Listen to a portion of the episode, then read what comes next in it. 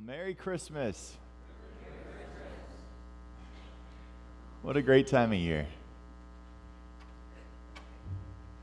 Well, we're talking about Peter today as another example of a servant. Acts just keeps giving us example after example.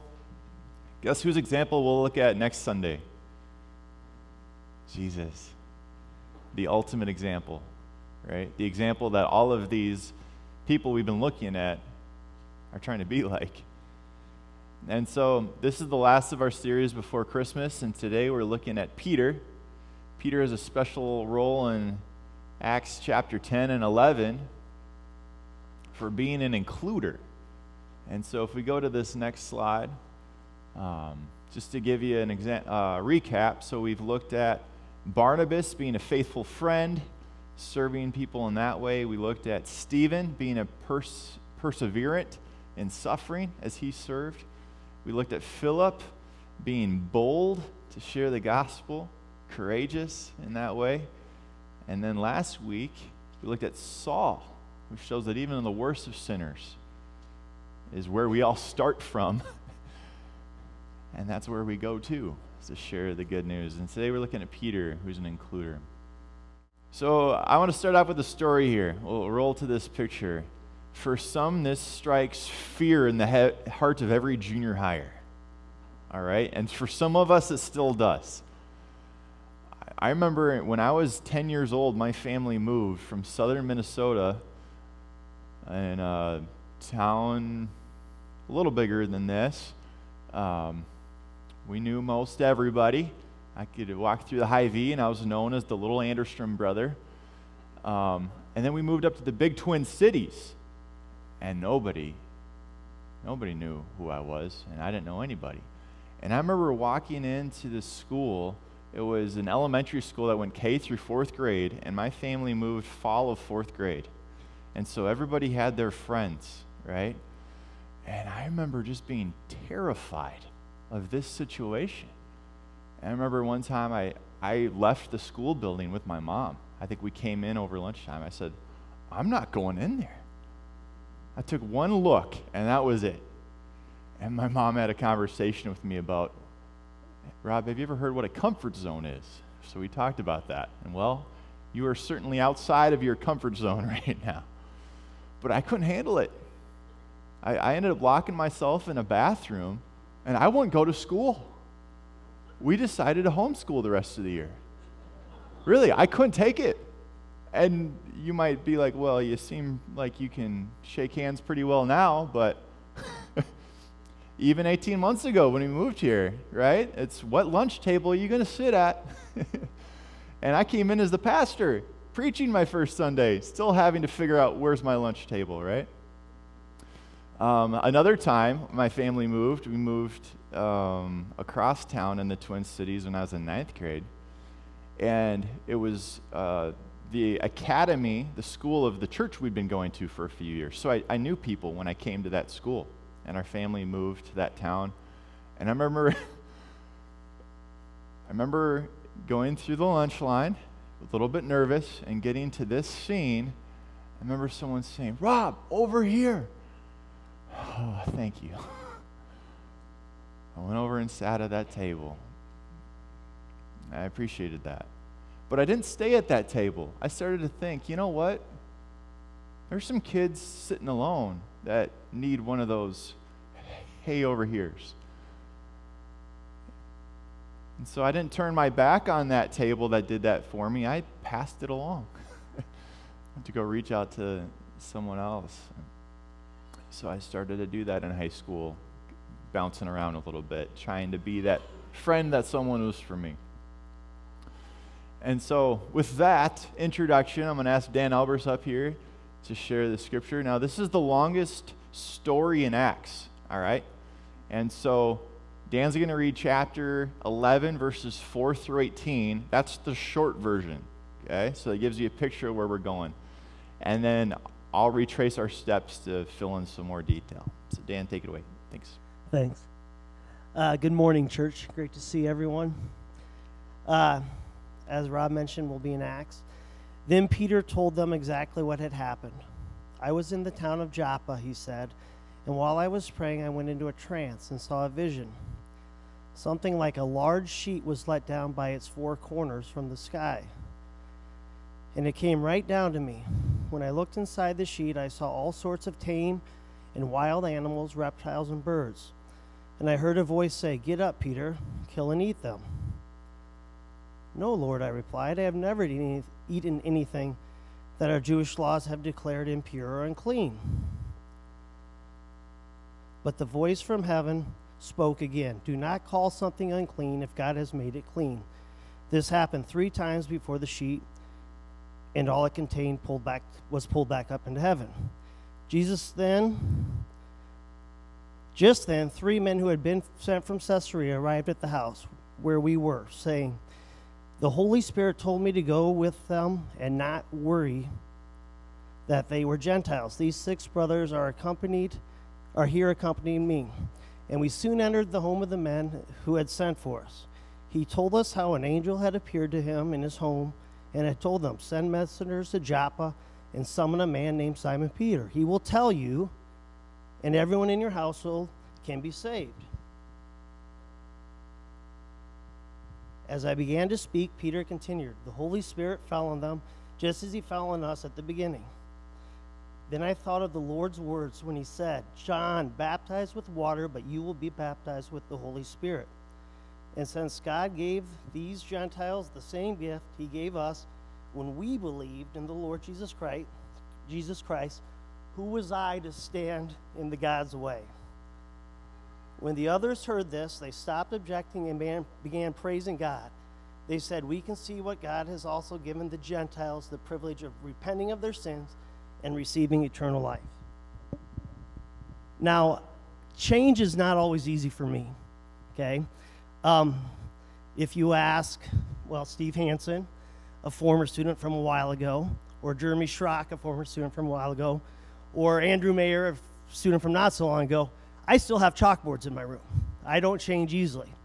But the last part of that scripture kind of makes me think when uh, Peter was going into the house of the Gentiles, okay? And that was a big, big, big, big, big change. And when he came back, the Jews or his uh, the apostles wondered about that. That's not that's against our law. We don't do that. That's change. And so Peter explained the story I just read somewhat nervously, and uh, the the apostles didn't say, you know what, I don't know, Peter. I, I think I'm going to go on Twitter and say that I don't think that's right. No, they heard the evidence, they heard God's prompting in Peter, and they celebrated. And uh, I guess that's one thing that I hope. I'm not always good at change, but if change is coming from the Lord, I hope I'm receptive to it. Mm-hmm. Yeah, excellent. Thank you, Dan. Well, let's let's pray.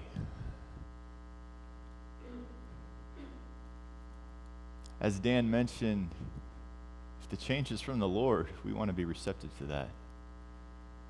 And Lord, there's no growth without change. There's no learning without change. There's no obedience without change, Lord. There's no becoming more like you without change. And so, Lord, change us, mold us to be more like you this morning. In Jesus' name, amen.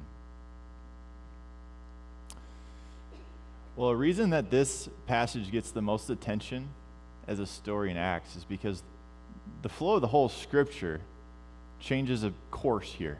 This is a big thing that the early church needed to understand. If, like, if you take this story out of it, people misunderstand this, misinterpret it. That's why there's so much repetition in it. But you prevent the Great Commission from going to the ends of the earth. If God's people only eat lunch with their buddies and stay in their own lunch table, the task Jesus set forth to the church to bring the gospel to the ends of the earth will not be accomplished. It won't happen. And so I believe that's why this gets so much attention. And that's how the church started with the Great Commission to go and do this. That's how a lot of churches start, right? There's a town, there's no church. And so a few people decide together, as here 50 years ago, a few people decided together, you know what? We need to start a church, okay? So that there's a chance that we can invite people into the lunch table. And yet, that drift can often happen where we get away from that. So easy. There's so many organizations out there that start with a mission and then it turns into something else over time. And we'll see later on, that actually even happens to Peter here. Even though he's the person that God reveals this to, he messes up later on. Which I like Peter's examples that he can mess up and then get back on track. But that drift can happen. So let me introduce you to the characters here. The first one is going to be Cornelius. And so if you'll look in your Bibles in chapter 10, verse 1, the very beginning, we find this man Cornelius. And he is a centurion, okay? He's a Roman officer. And he's from Caesarea. He was a devout, God fearing man, as was everyone in his household. He gave generously to the poor and prayed regularly to God. So in Luke's writings, he's, he's been favorable towards centurions. Jesus in Luke chapter 7 heals the servant of a centurion. This was no Jewish man, okay? But Jesus was willing, by his faith, to heal his servant. And it was a centurion at the foot of the cross that was of the first to recognize truly this is the Son of God. And so I don't know if that word about Jesus spread to this centurion, but he certainly was hopeful that he could be part of what was going on here. He lived in a town called Caesarea, which was the Roman military base that was pivotal in occupying Judea. The Jews hated it, so much so that they redrew their maps to exclude Caesarea from Israel.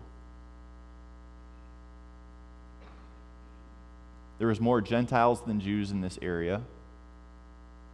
It brought a government into that and control into that area that the Jews despised. It was their conquering nation and the foothold that they had on their land. And this man Cornelius was part of the army conquering this nation. There is some hostility here. So much so that a generation later, about 30 years later, this is where the great Jewish war broke out against Rome. It started in this town with nearly two, uh, according to the historian Josephus, nearly 20,000 Jews were massacred in this town, starting a huge revolt throughout the nation. So tensions are high. Okay, tensions get hot. And yet God wanted to do something here.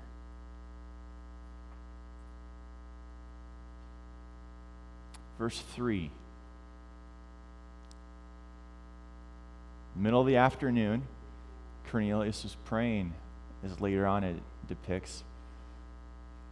Cornelius sees an angel and stares at him in terror. Centurions don't like to be snuck up on, by the way, especially by something as frightening as an angel. And the angel replied, Your gifts, your prayers and gifts to the poor have been received by God as an offering. Pretty interesting that what he gave was received not by the people he gave it to, but by God. This man heart, heart is ready as he's seeking after God to receive this news about Jesus. Verse 5 tells Cornelius the plan. Send some men to Joppa. There, summon a man named Simon Peter. Shares where he's staying by the shoreline there. As soon as the angel had gone, Cornelius, he did it. He called two of his household servants and a soldier, one of his personal attendants, and told them what had happened and sent them to Joppa. So they go to Joppa, and Peter's going to have a decision to make. And you'll find, you'll see here, Peter doesn't want to do it. It actually takes three times to get Peter to do it. God is telling Peter in Joppa, hey, I want to bring the gospel to even your conquering nation that's conquering you. And Peter could have said no.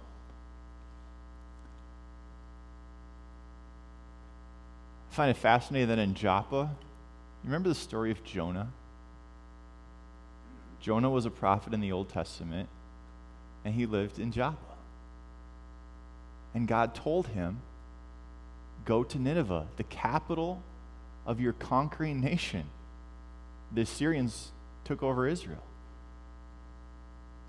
God tells Jonah, Go and tell them the gospel. And Jonah didn't. He went the opposite way. He didn't want to do that. That was outside of his comfort zone, just like me in fourth grade. He wanted to lock himself in the bathroom and say, No, I'm not doing that.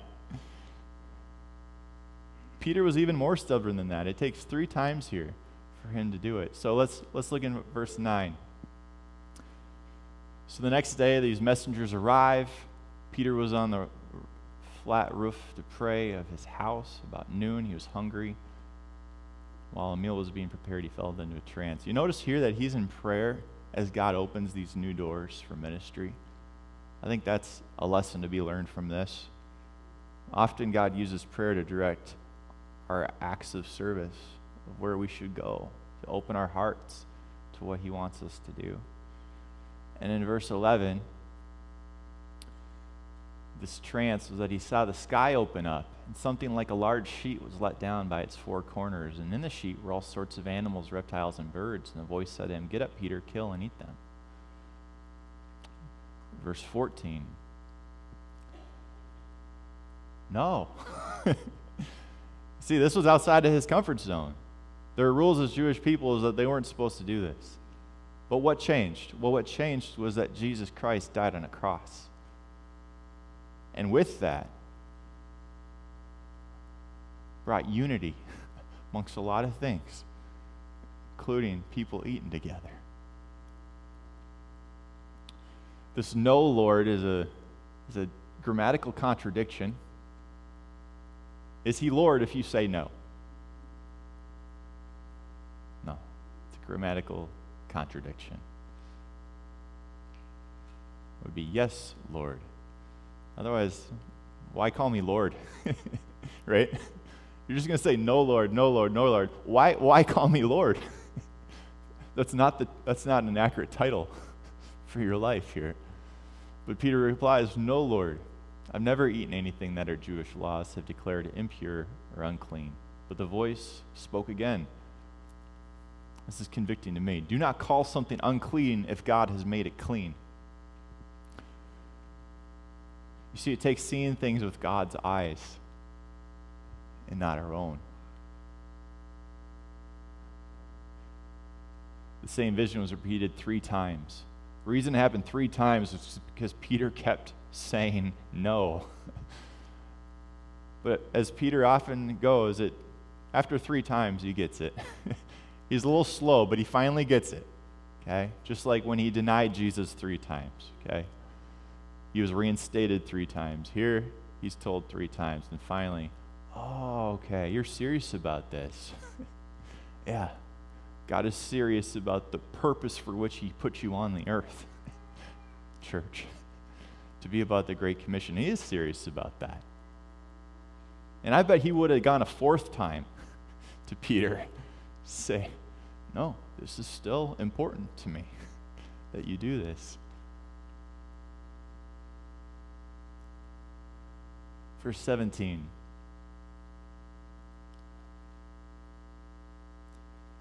So this is what this is what Peter's figuring out. It says said really well here in a letter to the Ephesians church that Christ himself has brought peace to us and that he united Jews and Gentiles into one people. When in his body on the cross he broke down the wall of hostility that separated us. So the world can only see things through human eyes. We judge that way, okay? We set up our lunch tables that way. There's the band kids, there's the girls' table, there's the boys' table, all right? There's the athletes, there's all sorts of tables, okay? World has no other way how to do it. They don't know. And yet, the gospel message is that Jesus broke down that wall of hostility that we have towards one another. So that even a Roman and a Jew are being called at the foot of the cross to be together. You see, when you come to church, there's no, there's no, there's no lunch tables. There's one table, and that's the Lord's table. That as we break the body and blood of Christ, we are all united together as one. And yet we drift away from that. Peter himself drifts away from that as the years go by. Look at this passage in Galatians chapter 2. Paul says that he had to oppose Peter to his face because he was eating with the Gentile believers in a church, in the church of Antioch. But then afterward, when some friends came, Peter wouldn't eat with the Gentiles anymore. Peter himself, the one who starts this whole revelation, later on drifts away from that. He buddies up in his lunch table. And I bet those that he separated from felt like locking themselves in the bathroom. Going, what in the world? Really?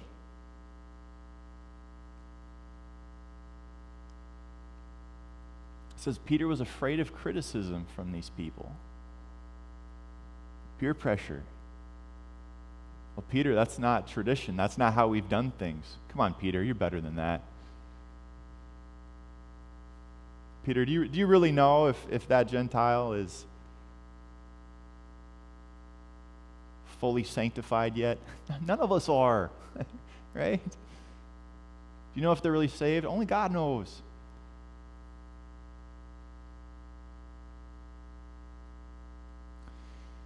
Chapter later in Galatians, in 3, here's the conclusion, right? Peter figured this out and he had to be reminded of it, but that we are all children of God right? We have all been united with Christ. There is no longer Jew or Gentile, slave or free, male or female. There's no longer the lunch table that's the hometowners and the lunch table that's the out of towners. There's no longer the lunch table of the rich kids and the lunch table of the poor kids. There's no longer the girls' table and the boys' table, okay? It's the Lord's table that we are called to as the church. And there's a seat for everybody on that table.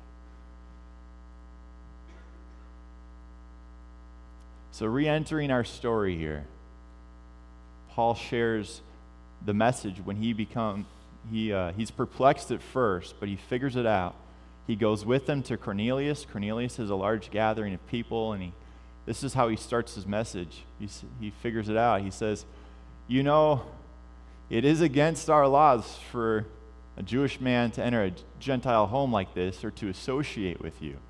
In other words, he says, I'm going to get a lot of heat for this. All right? I'm breaking a lot of people's expectations on me to do this.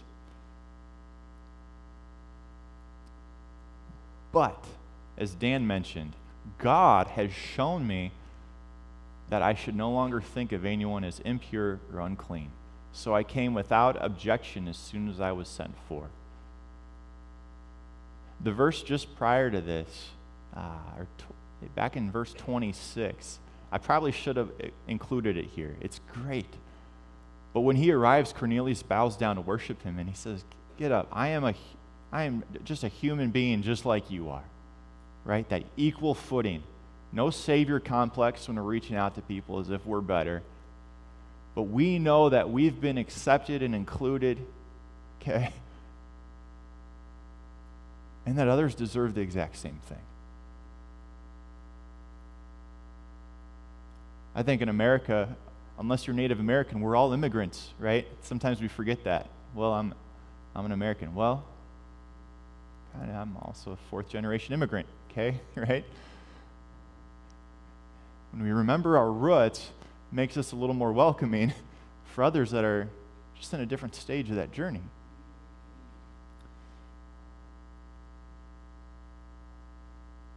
Peter then ends his message by saying this. And Peter replied, I can see clearly. No, I think he starts his message with this. We'll find out.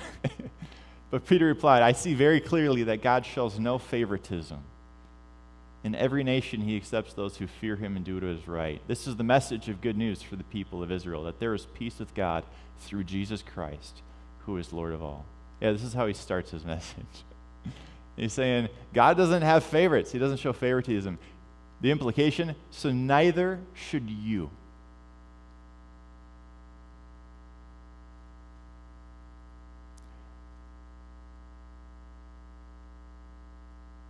2 Corinthians 5:16 is a great passage.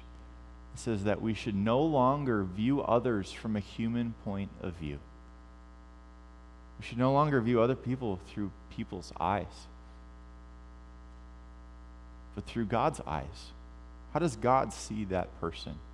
Even if they're my enemy, how does God see that person? And what does God want for that person? He ends the message then with this that Jesus ordered us to preach everywhere and to testify that Jesus is the one appointed by God to be the judge of all. See, God, Jesus is the judge. So we see things from his point of view. If he says someone's forgiven, they're forgiven. he's to judge all, the living and the dead. He is the one that the prophets, prophets testified about saying that everyone who believes in him will have their sins forgiven through his name. Everyone who believes, judge of all, to the ends of the earth, all people, all nations. Next slide, please. So, even as Peter was saying these things, the Holy Spirit fell upon all who were listening to the message. So, when faith arrived, the Holy Spirit arrived. They didn't even wait for the altar call, right? When faith arrived, the Holy Spirit arrived. They didn't wait for the baptism, okay? When faith arrived, when there's belief, there is salvation. And when there is belief, there's the indwelling of the Spirit. The Jewish believers who came with Peter were amazed. He calls it the gift of the Holy Spirit had been poured out on the Gentiles too, for they heard them speaking in other tongues and praising God. This gift was intended for them. The Holy Spirit, He set this up, remember? he wanted to bring this gift to them. It had their name on it. Peter got used by God. A tremendous way to do that. Then Peter asked, He's talking to his buddies with him, I think. Can anyone object to their being baptized now that they have received the Holy Spirit just as we did? So he gave orders for them to be baptized in the name of Jesus Christ. And afterwards stayed with Cornelius for several days. No objection there, right? But th- there's objection when he gets home. Let's turn the corner now into the next verses. Soon the news reached the apostles and other believers in Judea that the Gentiles had received the word of God. But when Peter arrived back in Jerusalem, the Jewish believers criticized him, saying, You entered the home of Gentiles. You even ate with them, they said. Right? Think of someone at your lunch table in school all of a sudden sitting off with some random table. You're going, What are you doing? Are we still friends? Where are you going? They criticize him. Here's the deal people often have missions in their life different than the mission of God, right? And I want us to be careful that if we never get any criticism, if we never get any pushback, we have to be careful that we're not just going along with everyone else's mission except the mission of that of Jesus Christ. Jesus broke a lot, broke a lot of expectations, starting right away in the manger. And as he went along, he broke a lot of expectations to the point that the Jews wanted to kill him. But he was not sent for their mission. He was sent for the mission that God had for him. We can still be kind, we can still be loving, we can still listen to others, but at the end of the day, we say, I know who the judge is. It's not you, nor is it me, but it's God, and that's who I want to follow. That's who I want to hear, well done, good and faithful servant.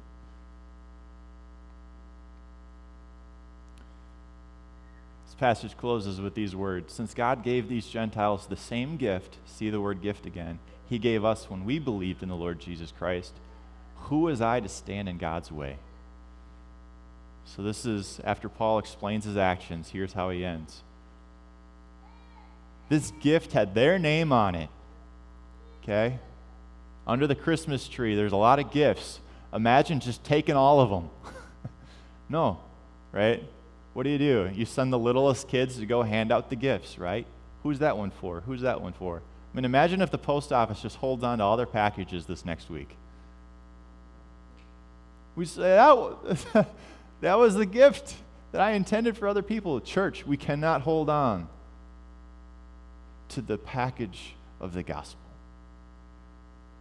because it belongs to the ends of the earth. And to do that, we have to stop having lunch with our buddies. We have to go eat food that maybe we've never tried before, in people's homes we've never been before. But in that, I guarantee you, you will find a joy in fellowshipping with Jesus. That is his heartbeat. When he, you do that along with him, you're going to experience the joy of a Savior living through you, saying, Yes! I've wanted to have a meal with that person, and now I get to through you. They can have the privilege of repenting from their sins, receiving eternal life, and receiving that gift. You see, under the Christmas tree, under the cross, there's a gift for everybody. Romans 10, 14 through 15 mentions that how can these people believe if they have not heard? And how can they hear if no one goes, if no one is sent? It ends by saying, How beautiful, though, are the feet of those who bring good news.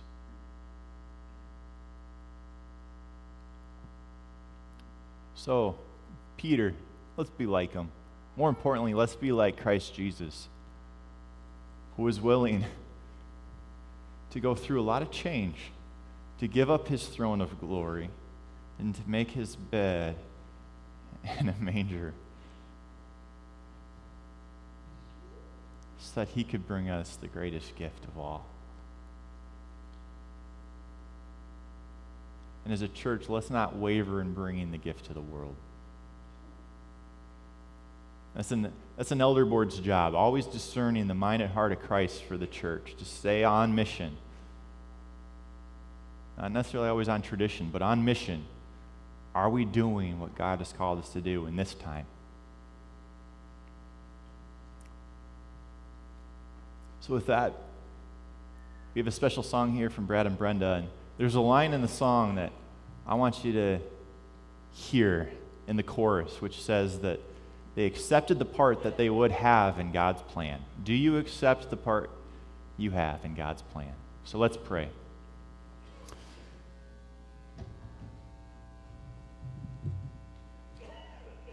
Lord, I thank you that you included me.